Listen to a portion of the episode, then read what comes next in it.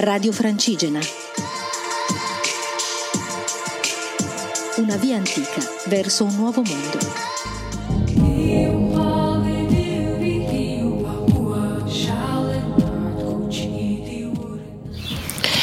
Ciao a tutti, sono Elisa, sono ancora a Oloron San Marino, l'Equitania francese e domani ripartirò per il mio cammino. E inizierà, come dicevo ieri, il secondo tempo del mio viaggio da Desenzano del Garda a Santiago de Compostela e poi a Finisterre a piedi in solitaria. Oggi ho visitato un pochino il paesino di Oloron, sono nel giorno e mezzo che sono stata qui, ho dormito e ho mangiato e ho dormito e ho mangiato e ho dormito e ho mangiato e mi devo dire che mi sono rimessa in forza e quindi sono pronta domani per affrontare il cammino che in quattro giorni mi porterà, mi porterà a Saint-Jean-Pied-du-Port dove potrò iniziare il mio cammino francese che mi dicono essere molto molto popolato in questo momento di pellegrini. Oloron è un paesino che offre una buona dose di arte, nel senso che ci sono tre chiese molto belle, due di stile gotico e una di stile romanico e ho avuto modo di visitarle perché fortunatamente erano aperte.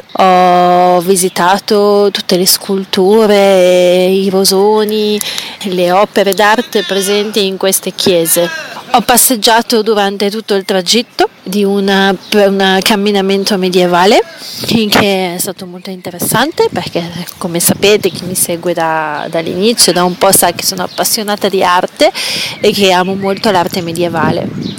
C'è la possibilità di rilassarsi in un parco vista fiume e chi mi segue da tanto sa che amo stare vicino all'acqua, quindi ci sono diverse cose che mi piacciono in questo paese.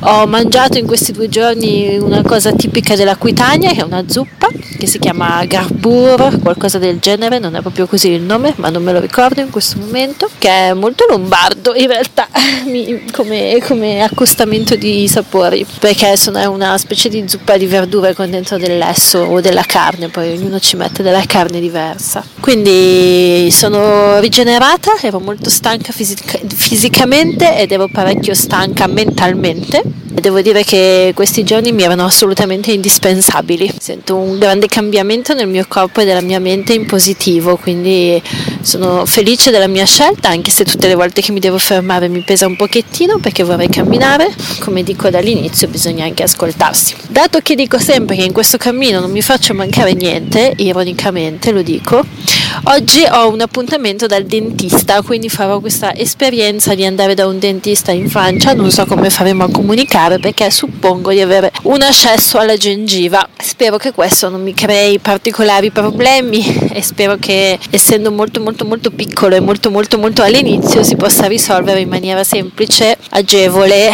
e senza troppi traumi perché sono un po' stufa di occuparmi di queste cose, insomma ci mancava anche la gengiva. Detto ciò, vediamo di inserire questo problemuccio nel mio cammino senza dargli troppo peso e troppa importanza, cioè dandogli l'importanza che merita, ma senza andare in panico. Domani arriverò nei Paesi Baschi francesi, quindi una zona nuova, una zona diversa una zona interessante dal punto di vista proprio culturale. Vediamo eh, se c'è questa grande differenza con il resto della Francia, nei paesi baschi francesi, perché in Spagna chi di voi ha camminato nei Paesi Baschi o chi ha viaggiato nei Paesi Baschi sicuramente si è reso conto della grande differenza culturale e linguistica che c'è tra i baschi e gli spagnoli. Vediamo se questa cosa si verifica anche in Francia. E vi saluto con questo sottofondo di cinguettio di uccellini e non so se si sente di fiume che scorre vi auguro una buona serata e un buon cammino in tutti i progetti della vostra vita.